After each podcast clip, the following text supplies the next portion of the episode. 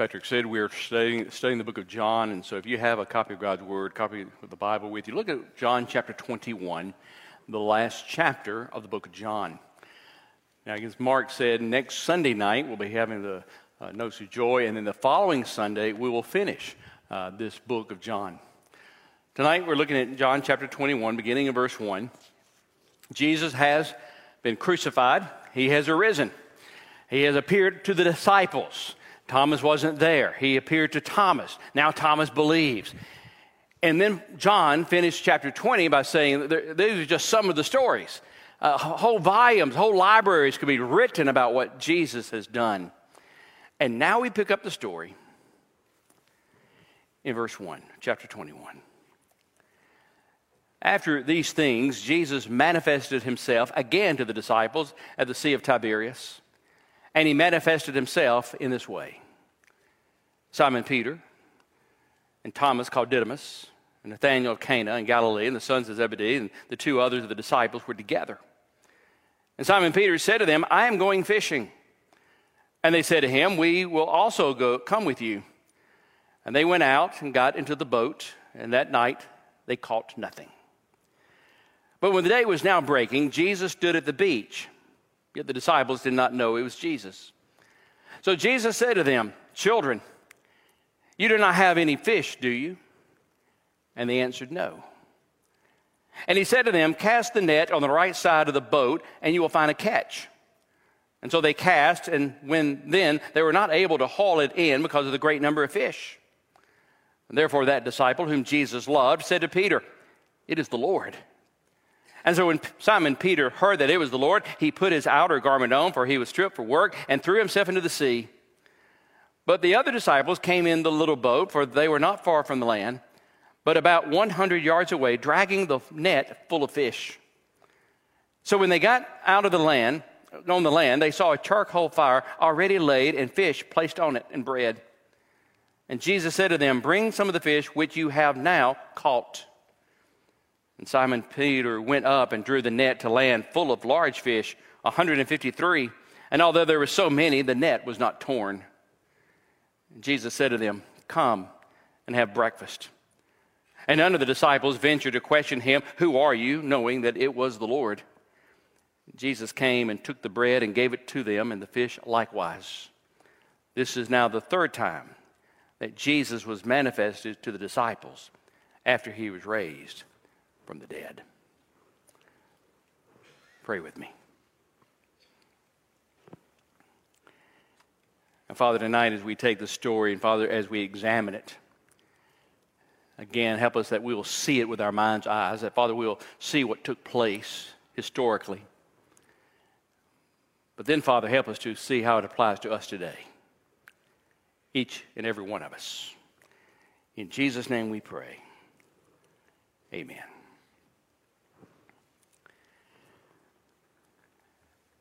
In movies, there's something called a post credit scene.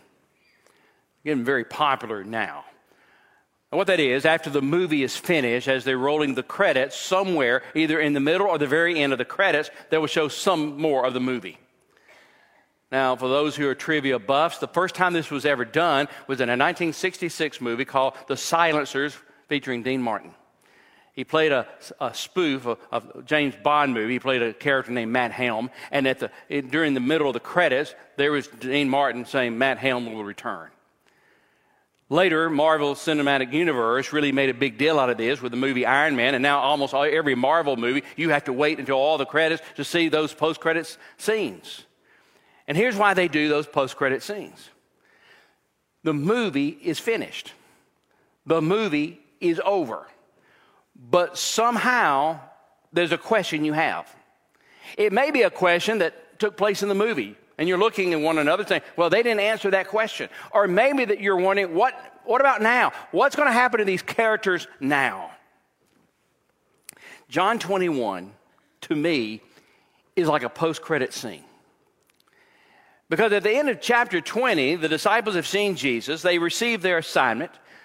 Thomas made that, that proclamation, my Lord and my God.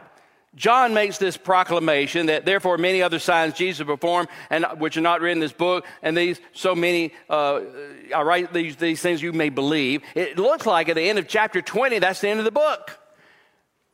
It's almost he could have stopped it there. And then in chapter 21, they're by the seaside. It's like a post-credit scene. Because there are some questions we have.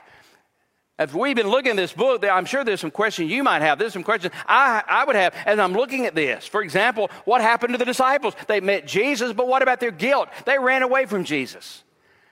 What about Peter?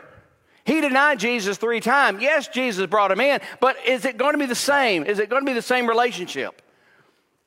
How are they going to continue doing the work? Jesus told them what to do, but how are they going to have the power? There are a lot of questions I would have if it ended in chapter 20. I'm sure the disciples are feeling guilt. Remember, they ran for away. They ran away from Jesus. I, am sure Peter is really suffering from guilt. C.S. Lewis in the Screwtape later letters describes Satan's strategy. He gets Christians to become so preoccupied with their failures, from then on, the battle is won. So, what happened to Peter? And so, we pick up this story with Jesus about to have breakfast with the disciples. I want you to look at this this evening. It begins with a special appearance. Begin uh, this very special appearance, and John is very clear that Jesus is coming to appear to them. And there are several things he talks about this special appearance. It begins with it was a personal experience, uh, a personal appearance. He says in verse 1 After these things, Jesus manifested himself or revealed himself again to the disciples. And then he says it again. He said he manifested himself in this way. Now, that word manifest, that word reveal, in the Greek language means to make clear, to make visible. Jesus is going once again to appear to the disciples, so there is no doubt that it is him. And then John says he appeared again. He again, Jesus comes to them again and again and again. I want you to understand something tonight. Our Lord Jesus does not come to play hide and seek. Our Lord Jesus is not trying to move away from you tonight. He's trying to bring you to Him face to face. Our Lord Jesus comes to us. He meets us at our point of need. He reveals Himself in many, many ways. The most obvious way He appears to us is in the Scripture. As you read the Scripture, you will see the Lord Jesus. He appears to us in our prayer. As we are praying, the Lord will appear to us and reveal Himself. It may be in a song, God will reveal Himself. Whatever it may be, He appears. Please understand that this, this day that God wants us to know Him. And in those words, as John said, He revealed Himself, He manifested Himself again, over and over and over. He's coming back to the disciples to show them that He needs them and wants them. But not only was it a personal appearance, it was a planned appearance.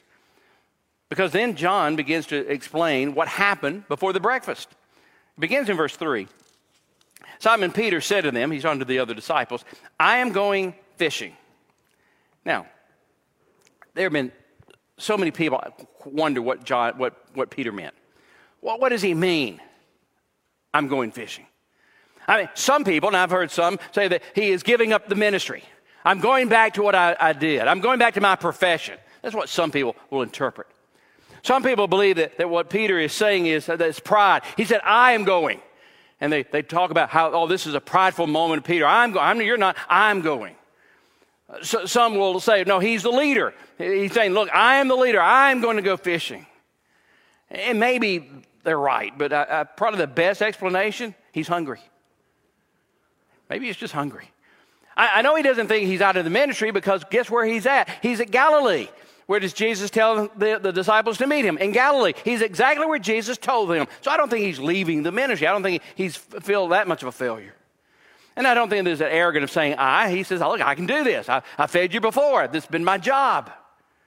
His words is just expressing this intention I'm going fishing. I know how to fish. And Jesus said, I'll meet you in Galilee. And Peter, so impetuous, is saying, I'm tired of waiting. So I'll go fish. Guys, you stay here and let me know when he comes. But they said, verse 3, well, we'll also come with you. And they went out and got into the boat, and that night they caught nothing. These professional fishermen, familiar with this region, they know all the spots, fishing at the best time during the night, came back empty handed. This was not a good night to be a fisherman. And while they're out there, we find Jesus, verse 4. But when the day was now breaking, in other words, they've been fishing all night, Jesus stood on the beach. Yet the disciples did not know that it was Jesus. He's too far away. That, that's what it means. So Jesus said to them, verse 5, Children, you do not have any fish, do you? And they answered him, No. There is Jesus on the beach, and they're way out there, 100, maybe 100 yards out there, and he calls out to them. And what's interesting, he calls them a name he's never called the disciples before paidia, paidia. The word means children. Why is he calling them children? I mean, I mean that, it's not an insult, but why is he calling them children? Or another translation, boys or, or lad. Some scholars believe that this was an expression of older, experienced fishermen talking to younger, inexperienced fishermen. I love that because that would explain a lot. Here's Jesus calling them, like, Hey, I'm the master fisherman. Have you caught anything? And they said, Well, this, this guy must be the master fisherman and he must know what he's doing. And, and they answered, No. And by the way, if you think about it, Jesus was the master fisherman. And by the way, the form of the, the question in the Greek means he's, he needs for them to say a negative answer. He phrases it in such a way they are going to have to say no. You have not caught anything, have you? No, we haven't caught anything. He wants them to understand they have caught nothing. Verse 6. And he said to them, Cast the net on the right hand side of the boat, and you will find a catch. And so they cast, and then were not able to haul it in because of the great number of fish. Jesus calls out to them. If you caught anything? No, we've been fishing all night. Take your nets and throw it on the right side of the boat, and you'll catch something. Without hesitation, they do it. Why? Because they think he's the master fisherman. He just called them children. And so they do what he said. They don't know he's Jesus at this moment. They just think he's a good fisherman. They throw the net over, and there's so many fish they cannot bring the net in. What's, what's going on? What is Jesus showing them? Well, for some, he's showing them the, the creative power. He is demonstrating them he can do all things. He's also showing his omnipotent power. He can guide the fish wherever he wants them. God can do whatever God wants to do. He's showing his omniscient power. He knows exactly where the fish are. He is showing his power over nature. He's showing his power over all things because he's the King of Kings. And so they throw the net over their boat on the right side and they start pulling in and they cannot pull it in. There's so many fish. And, the word that, that John uses here is they are tugging, they are straining their muscles to bring it in. They are dragging it with all their power. They cannot bring this, this haul of fish in. Later, John tells us how many. Verse 11, he tells us, he said, by the way, there's 153 fish. now, again, it's always amazing to me how people want to explain things. Through the years, people have tried to explain why it's 153. The, one guy, a man named Jerome, he said there was 153 types of fish in that ocean. Now, by the way, he didn't know that. And you will still see that in commentaries. But he didn't know that. He just said it. And he said, this is symbolic of all the people around the world. Another guy by the name of uh, Cyril of Alexander, he said, well, this represented God and the church. He said there's a hundred, that's the fullness of the, the Gentiles, 50 is the remnant of Israel, and three represent the Trinity, therefore the church. Augustine came up with an, his own formula. He said, oh, this represents the law. One of the most creative theories I've read uh, is that the Jewish people did something, I think it's pronounced gematria, is communicating with numbers, where you take numbers and, and, and find letters with it. And, and, and you take the, the, the 153 and you add up the letters, you get, uh, add, put the letters to it, you got Anah Elohim, and that means I am the Lord. And they say, oh, this is a symbolic message. Here's my answer they're fishermen, and they counted the fish. We couldn't pull the net in. We better count how many fish we have. They counted 153. And by the way, that's a miracle. You cannot catch 153 fish in one haul. This is a miracle. And not only is that a miracle, in, ver- in verse 7, John says the net didn't break. That's the other miracle. There's a lot of miracles going on in the story that we miss. They catch all these fish, they cannot, the net doesn't break, and they're pulling it in. And then John figures it out. Verse 7 Therefore, the disciple whom Jesus loved. Again, John, John is so humble, he will not say, It's me. Whenever you see that phrase, he's talking about himself, but he just said the one that Jesus loved. He says to Peter, It's the Lord. John figures it out. Why? Because John said, Wait, didn't we do this before? This deja vu all over again? When, when Jesus first met us, didn't he tell us to cast a net and pull in the fish? John figures it out. He tells Peter. And what does Peter do? Peter does what Peter always does. He, without thinking, he does something. He heard that it was the Lord. He put on his outer garment for his trip for work and threw himself into the sea. He, he puts on his tunic and jumps in the water to go see Jesus. And I am so sorry, I cannot help but think of Forrest Gump and Lieutenant Dan. Okay, that's in my mind. I'm just going to go. I'm going to swim to him. And so he is swimming to see Jesus. The other disciples came in the little boat and they were not far from land and they were dragging these fish. And John sets all this up, telling this story to show us how Jesus prepared the meeting. When Jesus was there and the Peter and the other disciples arrived on the shore, Look what Jesus had prepared for them. He had worked out all the details, verse 9. So when they got on the land, they saw a charcoal fire already laid and fish placed on it and bread. By the time they arrived, Jesus was prepared. And by the way, God doesn't waste words, every word is important. John said he had a charcoal fire burning. There's only one other place in the book of John that word charcoal is used.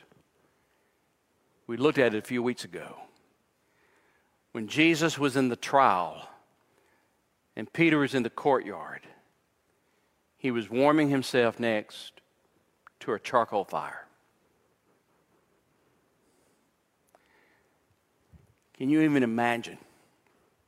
Peter, as he's running to Jesus and he sees the fire and he smells the fire and he remembers I betrayed him. While he was in trial, while he was being scourged, I was warming myself next to a fire. Peter's failure took place by a charcoal fire. And Jesus has now prepared a charcoal fire to have breakfast with Peter. Also, did you notice what was there? Jesus had fish. The very thing they were spent all night trying to catch without success. These professional fishermen couldn't catch anything. They come on shore, and Jesus has fish. Where did he get the fish? It doesn't say. But you have to imagine the disciples are looking at one another and they're thinking, hey, we've struggled all night without success, and he has fish. This wasn't a random appearance, this was a prepared event. This was a personal event as he is showing them many different things. And so the story begins with a special appearance, but it ends with a special message. Jesus is going to tell them, and what Jesus is doing throughout this story, he is telling them, I still will use you. You say, well, where, where is that? Well, look at verse 10. Jesus said, Bring some of the fish which you have now caught. Guys, bring me the fish you caught. He didn't have to use their fish. Jesus had fish. If Jesus wanted to, he could have had it rain fish. He could have done any way, anything imaginable, have all the fish imaginable. But he says, Bring me your fish that you caught. Did you notice that? Did they really catch it? I mean, Jesus told them where the fish was. All they did was threw the net. And they brought in what Jesus told them to do. Who caught the fish? You see, here's the principle. Again, we see it all through the scripture. God will do what God can do, and we need to do what we can do. God is going to bring the souls to us, but we have to go out. God is going to bring the, the increase, but we have to go share our faith. We must do what we can do so that God can do what God can do. He's telling the disciples, Bring the fish that you caught. We're still going to work together, guys. We're still going to, I'm still going to use you. I need you to do my kingdom work. And not only did he involve them, he invited them. Because the next verse, he says, in verse, in, in verse 10, bring some of the fish which you have caught now. And then he said, verse 12, come and have breakfast. Now, I don't know if this is amazing to you. And, and sometimes I think we read the Bible too fast. Here is the Messiah, the King of Kings. He has conquered death, he has risen from the grave, he has a kingdom in mind that he was going to build. He was going to send the disciples all over the world to share his message. And now he's having breakfast. You wouldn't think that would be on the agenda. But he's going to have breakfast with them to remind them Guys, I'm still going to use you. He said, Come, let's have breakfast. I'm convinced that may be one of God's favorite words, the word come. Noah, after he built the ark, God said, Come in and find safety. Jesus said, Come unto me, all you who labor and heavy laden, you will find rest. The last chapter of the Bible, it says, To the Spirit and the bride says, Come, let him who hears come. Whoever is thirsty, let him come, and whoever wishes, let him take a free gift of water of life. Over and over again, we see God inviting us to come to him. Jesus is telling the disciples, I'm not through with you. This is the last meal. Remember, the last meal they had together was the Passover. Now we find this meal. There's similarities. Jesus is still serving them. This breakfast is a validation that Jesus had forgiven them and they could work. So tonight, I want to give you just some key lessons that these disciples learned from this event if you're going to serve Christ. Number one, if you're going to serve Christ, you must realize your insufficiency in Christ's all sufficiency. You're going to serve Christ, you must realize your insufficiency in Christ's all sufficiency. These disciples were professional fishermen, but they didn't catch any fish. I mean, even when Jesus said, You didn't catch any fish, did you? They, they had to say no. They had to admit, We have not caught anything. They had to admit, We are insufficient to do this job. You see, the moment you realize you can't do something, that's when God can use you. As long as we think we have the power, as long as we think we're smart enough, as long as we think we have enough talent, God really can't use us that much. We have to come to that point that we are insufficient to do God's work, that we are never be able to use God, do God's work on our own power. Once we learn that we are insufficient, guess what we're going to do? We rely upon Him. You see this in Paul's writings all, all the time. For example, in, in 2 Corinthians chapter 3, he says, Not that we are adequate in ourselves. Now, Paul was one of the smartest men who ever lived. He said, Not that we are adequate in ourselves to consider anything as coming from ourselves, but our accuracy, uh, our adequacy is from God. Paul says, I can't do it, but God can do it through me. Until we realize and recognize that we are insufficient and God is all sufficient, we're not going to do his work. Now, please understand, that shouldn't mean that we don't do anything. Sometimes people think they're insufficient and they don't do anything. Well, I can't do it, so I won't try. Now, I'm not saying that. We have to try. We have to work. We have to get up. We have to go witness. We have to share our faith. We have to work. We have to minister. We have to teach. But you can't do it in your own power. You cannot be paralyzed and do nothing. Or some people say, well, I'm insufficient, so I need more training. And they go out and get more training and they read more books and then more, I mean, uh, studies, and, and, but they don't do the work. I mean, Peter and the other disciples could have thought, hey, we need a, a professional fisherman to teach us how to fish. No. We didn't catch any fish, but we're going to do what Jesus says. You can do all that you need. Listen, we need all the training we can get, trust me. But at the end of the day, apart from God, we can do nothing. Secondly, to serve Christ, we must obey his commands. To serve Christ, we must obey his commands. All through the book of John, whenever the disciples were obedient to God, something happened. Whenever they were obedient to God, God did miracles. We cannot serve God and not obey God. The disciples learn in the book of John that even in the little areas, those little things, like casting a net, something they knew how to do since they were a child, but they had to be obedient when God said, do it. Whatever God tells you to do, you need to do it in obedience for God to use you. Third, to serve Christ effectively, we need fellowship with Christ. To serve Christ effectively, we need fellowship with Christ. Don't miss this. We talked about that this morning. You see, they had breakfast with Jesus. I mean, they had a lot of work to do. They had to go save the world, but they had fellowship with Jesus. This morning, we talked about Martha and Mary. There was fellowship with Jesus. You need fellowship with Jesus if you're going to be effective for Jesus. I mean, Jesus, this invitation that he gives to them, he's to come and have breakfast. It's almost the, the same invitation found in the book of Revelation, the, the church of Laodicea. Remember when Jesus was talking to that church? He said, Behold, I stand at the door and knock. If anyone hears my voice and open the door, I will come in to him and will dine with him and he with me. It's the same invitation. We need to have time that we have fellowship with Christ. Our temptation is to spend so much time working for Christ, we forget our fellowship with Christ and we burn out. You cannot produce what you don't take in. We need to have fellowship with Christ. And connected to that is the last one. To serve Christ, we need to let Him minister to us. To serve Christ, we need to let Him minister to us.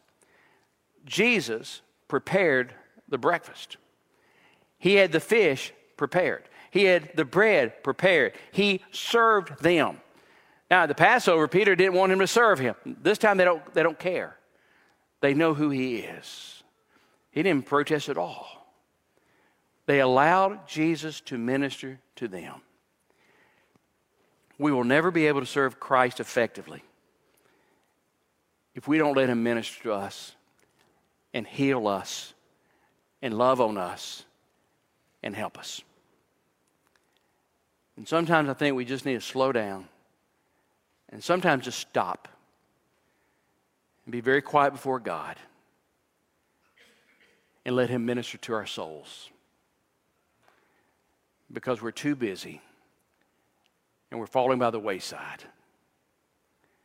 And so tonight, wherever you are, based on this passage, I can tell you God is not through with you yet. And He's still calling on you. Wherever you are. For some, you're not saved, you're not a believer. God is calling you, He hasn't given up on you. For some, it's uh, to, to serve. You think I can't serve, God is calling you to serve.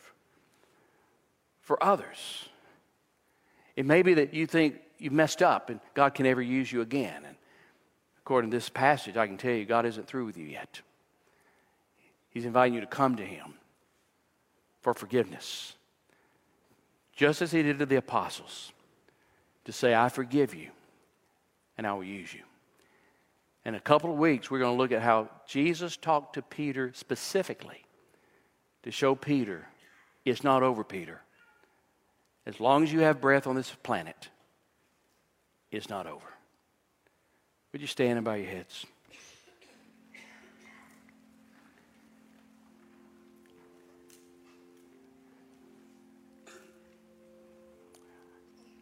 As I said, one of the favorite words of our Lord is the word come, and He's saying, Come to Him. And tonight, those of you who are here in person, those online, there's an invitation for you. If you're watching online, He's calling on you to come to Him by admitting that you're a sinner, believing that Jesus died for you, was buried on the third day, arose, and by confessing, choosing, choosing to follow Him with everything. If you would like to give your life to Christ in a personal way, if you would just text the word today at 270 398 5005, and a minister will give you a call. But if you're here tonight and you've never given your life to Christ, will you do so tonight? Or maybe you need to join this fellowship, or maybe there's some other decision you need to make, either privately or publicly. But God is not through with you yet. Father, speak to us now with clarity and let us respond to the invitation. In Jesus' name, amen.